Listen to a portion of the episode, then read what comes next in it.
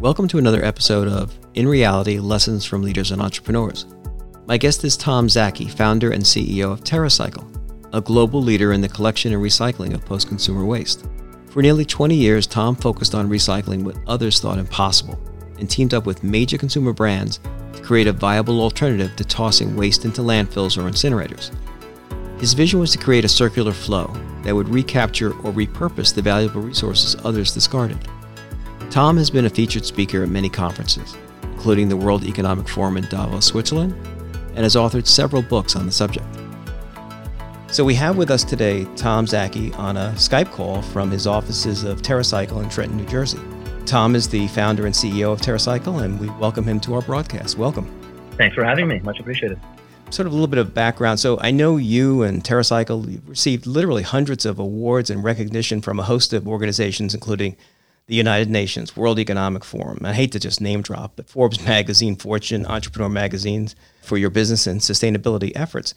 But as with many endeavors, it sort of started very, very small. And, you know, when you read your bio and your history, it sort of started with this terrestrial invertebrate called an earthworm. Maybe you could bring us back to those beginnings and tell us what the genesis of your business model was. Oh, my goodness. Yeah, that is a throwback. So maybe I'll take an even bigger step back to give you some context. So I'm was originally born in 1982. That's only relevant because where I was born in Hungary was still communist because the Iron Curtain fell in 1989. And in 86, when I was four, Chernobyl happened. And the real importance of that to me was that the borders collapsed uh, in Hungary for about a day, and we were able to escape, my parents as uh, political refugees. And we ended up in Germany, then Holland, then Belgium, and anyway, long story short, in Canada. I effectively grew up there and then came down to Princeton for university, so I ended up in New Jersey. And I mentioned that story because I went from communism to capitalism and I fell in love along the way, no surprise, I'm sure, with the idea of entrepreneurship. It's a wonderful embodiment of capitalism. It's an embodiment of the American dream. I mean, isn't it awesome? You can work hard and be anything you want, you know, obviously with a little luck along the way.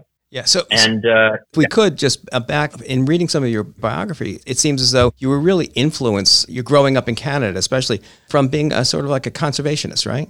Yes, yes. Canada for me brought about just a deep, profound love of nature. I mean, I think many Canadians would echo that.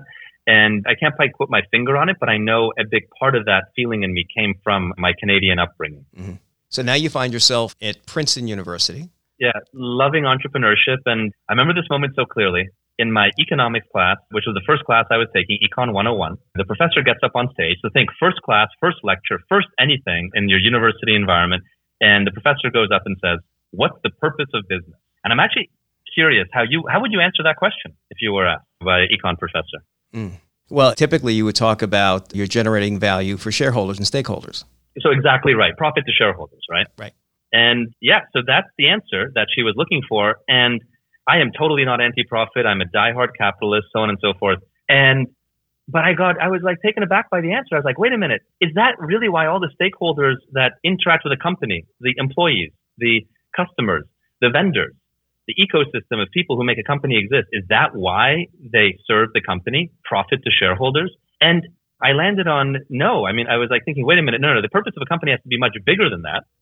It's not that profit to shareholders is bad. It's that there's more to it, you know? And that shouldn't the purpose be what does a company do? How does it leave the world? What service does it provide to make the world a better place or product or whatever to really improve lives? and to do so at a profit. Again, not vilifying profit, but just repositioning its point in the value equation. And so that led me on a journey where I wanted to create a company that put purpose first and would do that purpose at a profit. And so that sort of started this search. And, you know, to your point on earthworms, I landed on garbage because, well, to be honest, you know, my friends in Montreal, they were going to McGill, were growing these amazing plants and I just loved the theory that they were taking organic waste, you know, garbage, feeding it to worms, making a very viable, valuable output. You know, that was what started the journey for me falling in love with the idea of waste. Because there's so many unique things about it. I mean, everything we buy will one day be property of a garbage company. And for how big that is, it is strikingly surprising how few innovations there are relative to the scale of that statement. Yeah, and I think that's one of the things as your journey move forward now, and just without staying on these early moments for you, those aha moments, I can only imagine you put together some sort of an operating plan, right, for your first endeavor. And probably you were faced with a lot of people that looked at you and said, Really? Earthworms? Poop? you know, who's going to buy this? What is this all about? So you were really sort of like breaking new ground, I guess, right? Oh my God, everyone around me, my parents to my friends, investors, everyone thought this was totally nuts, this idea of creating a worm poop company. And they were honestly probably right, but it's a starting point. And I think the trick to entrepreneurship is you have to just start and then own your mission, but be flexible how you accomplish it. But today we don't do worm poop anymore, not at all. And we've pivoted while keeping our mission central. Right. Now, it's interesting you say that, keeping your mission central. So it's really all about having core values and having a purpose. And I like the way you phrase that because people want to go to work for companies that they align with their values and they see something more than just passing papers along. Rather, they make things that benefit society, as an example.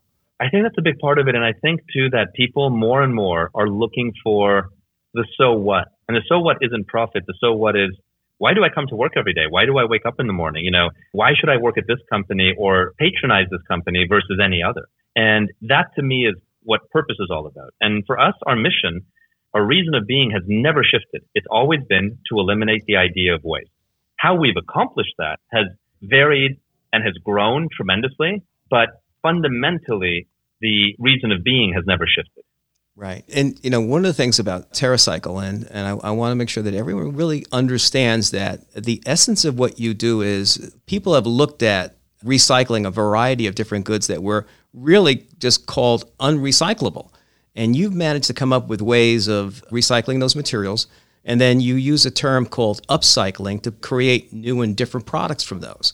Absolutely. So we have at TerraCycle effectively three divisions that make up our business. The first one asks the question, is that object recyclable? And many objects, from your flexible food packaging to your toothpaste tube to your razor blade and dirty diaper are not recyclable. Now, the key is they're not recyclable not because they can't be, but because they cost more to collect and process than the results are worth. In other words, they're not economic to recycle. That's really what drives recyclability. And so what we do in that space is we get funding from someone who may care.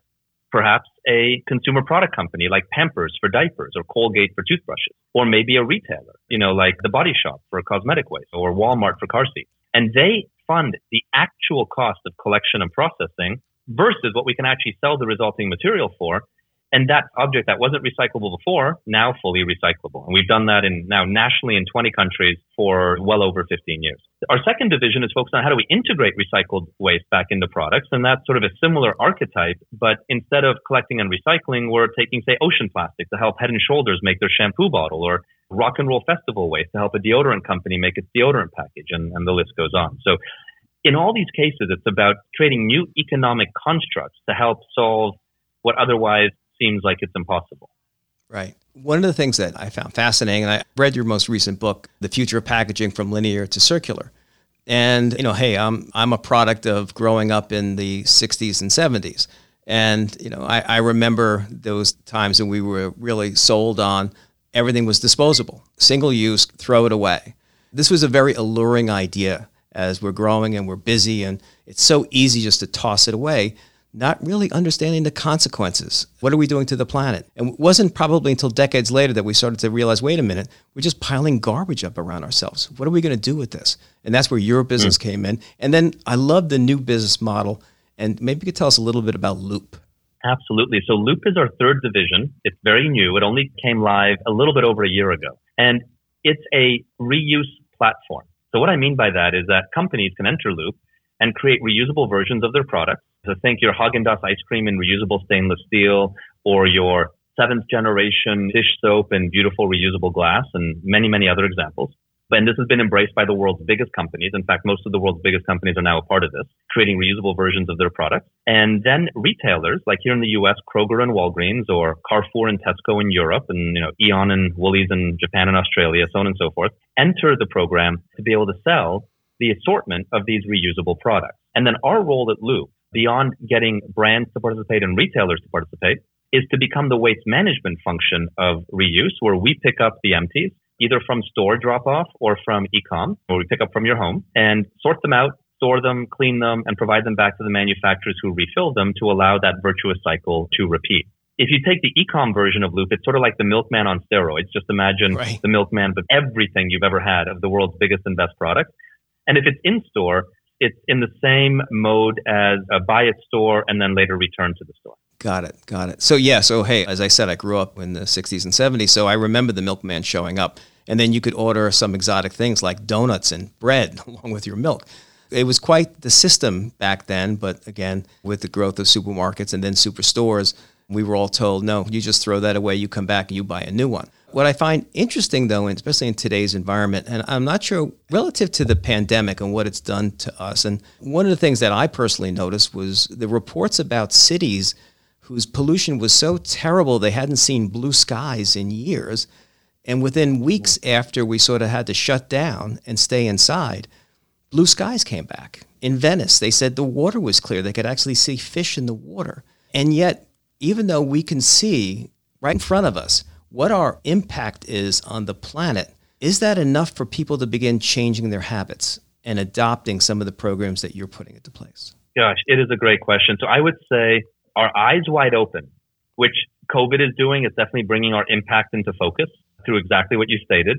But so did two years ago when viral videos of a turtle with a straw up its nose did a very similar thing. And these are only wonderful things to occur to create, let's say, momentum for the environmental concept or environmentalism at large to be a growing and important topic, right? So that's right. very important. What I have learned throughout the past, you know, almost two decades of doing this is that as individual consumers, we're pretty horrible people, myself included, by the way.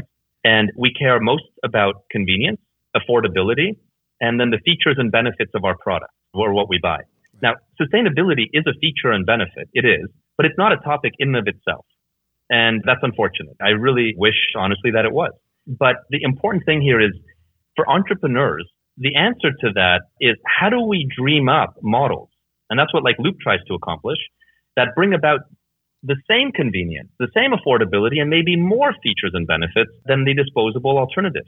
And if we do that, like win on the same playing field as, say, single use, then we have a chance of winning. But if we ask the individual to spend a lot more, do something that's way more inconvenient, then we're only going to ever attract a very small percentage of the public, not enough to make meaningful change, at least in today's environment. Right. You have to achieve some level of scale. And one of the things that, and I know a lot of people are not aware of this, is what's been happening to the recycling business in general. Things mm. that we believe that we put by the curb ends up going back into manufactured goods, oftentimes, unfortunately, just stays in a landfill or trash for fuel. And we have to change that, I think. Yeah, you know, you're absolutely right. And one of the big challenges of COVID is the benefit is what you said earlier. Our impact on the environment is coming into focus. But one of the major negatives is recycling is being horrendously negatively affected because COVID has driven down oil prices. And if oil is cheap, it means recyclers are not competitive because they sell their the recycled plastic in direct relation to the price of oil. And whenever oil goes down, recycling goes down and oil's at an all time low. And this is going to be devastating. I mean, I can't underestimate it. Really devastating for the recycling movement overall. And so this really behooves us as individuals to a put into the recycling stream what recyclers want, you know, which is high value materials. And then to look at alternatives potentially like reuse or other things that will help drive other ways to eliminate waste. Yeah. It's interesting that what we're talking about is never be discouraged. You've got a vision or a mission, and there will always be obstacles in your way, no matter what it is. So you've just got to be resilient. You have to have grit. You have to be able to persevere. And don't lose focus on those core values and that mission, I think. Yeah, I think you have to be almost like crazy about how optimistic you are uh, because the chance of failure is very high. In fact, you're going to keep failing over and over and over. And so you have to have almost like a blind utopian optimism to get you through. I think that's the answer for any entrepreneurial journey, right? And the more disruptive you are, the more you're sort of breaking new ground. Those would be synonyms. The more you should honor that. Yeah. So what you're looking for is society to transform. I'm not just going to ask you to change your habits a little bit. You've got to really sort of change your focus. You're absolutely on target relative to any entrepreneur and the importance of, again, defining what your main objective is, defining that vision, and then, you know, I wanted to ask you also the importance of that. I mean, we talked about it earlier about that business plan you put together. Really, the importance, the ability to articulate clearly, so to get people to come in behind you and say, okay, hey, I want to join the movement, right? Yeah, I think you know the business plan and so on is helpful, right? Mm-hmm. But sort of frame out what you're thinking, but don't sort of assume that's the guidebook. I think what you want to be really focused on is how flexible you will need to be around executing such a plan. Got it. So, you know, hey, when you hit that bump in the road, you got to be able to course correct. You used the word pivot earlier, even your own organization. How do you maneuver and make changes, right? You got it. Yeah. So, listen, I'm going to give you a quick lightning round, some questions for you, and we're going to keep the answers short. So, quick questions. What keeps you up nights? What keeps me up would be, you know, gosh, that's a good question. For now, like today, it's really about what is COVID going to do to the world of recycling and reuse. Mm, got it. So, next question. Are there any lessons you wish someone had taught you when you were young? I would answer it this way is that to me, like I make mistakes all the time. And for me, the biggest sort of lesson is how to learn from all the mistakes, you know, and always reflect when there's mistakes on what you can get out of having made the mistake versus just being upset that the mistake was made. Last question. What one word describes who you are? Purposeful innovator. Hmm. And it's two words, but yeah, no, uh, very well put. Listen, Tom, we really appreciate. I'm sure our listeners are going to get a lot out of this, and uh, I really appreciate you taking the time to speak with us today. Thanks so much. My pleasure. Thanks for having me today. At the beginning of the interview, Tom talked about restructuring the corporate value equation by making purpose a more dominant factor. He believes in capitalism, but profit should not be the only reason to be in business. Shareholders, employees, and customers want to see what a business stands for. The mission of TerraCycle is to eliminate the idea of waste by substituting new economic constructs to help solve what otherwise seems impossible to overcome. They've come up with ways of recycling disposable razors, chewing gum, and even diapers. They make it economically viable by engaging with large consumer product companies and retailers to support collection and the cost of recycling. The newest part of his business, called Loop, applies the classic milkman model drop off the product, pick up the empties, clean them, and provide them back to the manufacturers to refill, and then have the cycle repeat. In this case, Tom amplifies a classic model to meet new economic and environmental challenges. Today's business leaders and entrepreneurs need to follow Tom's example that capitalism and environmentalism must more than coexist, but become a singular construct for all businesses.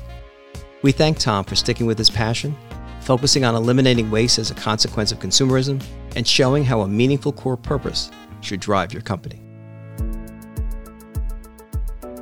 This podcast is executive produced by John Rebecki and New York Institute of Technology in conjunction with School of Management and the Office of Strategic Communications and External Affairs. The Director of Professional Enrichment and producer of this podcast is Deborah Cohn. Our executive producer and social media strategist is Paulina Lemonier. Our audio editor and mixer is Brian Falk from Abacus Entertainment. Special thanks to Constance Talacia and Petra Shantaraga. Until next time.